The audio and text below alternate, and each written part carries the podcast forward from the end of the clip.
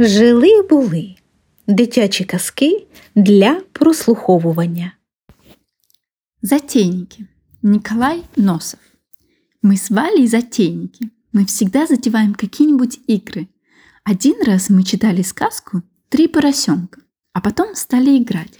Сначала мы бегали по комнате, прыгали и кричали «Нам не страшен серый волк!». Потом мама ушла в магазин, а Валя сказала «Давай, Петя, сделаем себе домик, как у тех поросят, что в сказке». Мы стащили с кровати одеяло и завесили им стол. Вот и получился дом. Мы залезли в него, а там темно-темно. Валя говорит, вот и хорошо, что у нас свой дом.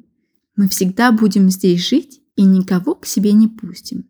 А если серый волк придет, мы его прогоним. Я говорю, жалко, что у нас в домике нет окон, очень темно. Ничего, говорит Валя, у поросят ведь домики бывают без окон. Я спрашиваю, а ты меня видишь? Нет, а ты меня? И я говорю, нет. Я даже себя не вижу. Вдруг меня кто-то как схватит за ногу. Я как закричу, выскочил из-под стола, а Валя за мной. «Что ты?» – спрашивает. «Меня, — говорю, — кто-то схватил за ногу. Может быть, серый волк?» Валя испугалась и бегом из комнаты. Я за ней. Выбежали в коридор и дверь захлопнули. «Давай, — говорю, — дверь держать, чтобы он не открыл». Держали, держали мы дверь, держали. Валя и говорит, может быть, там никого нет?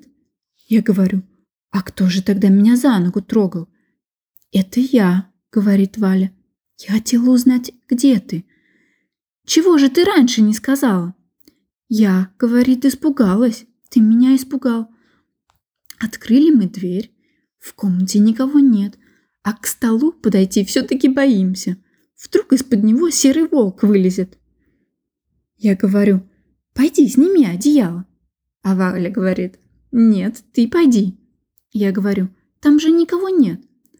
А может быть есть. Я подкрался на цыпочках к столу, дернул за край одеяла и бегом к двери. Одеяло упало, а под столом никого нет. Мы обрадовались, хотели починить домик, только Валя говорит, вдруг опять кто-нибудь за ногу схватит. Так и не стали больше в три поросенка играть.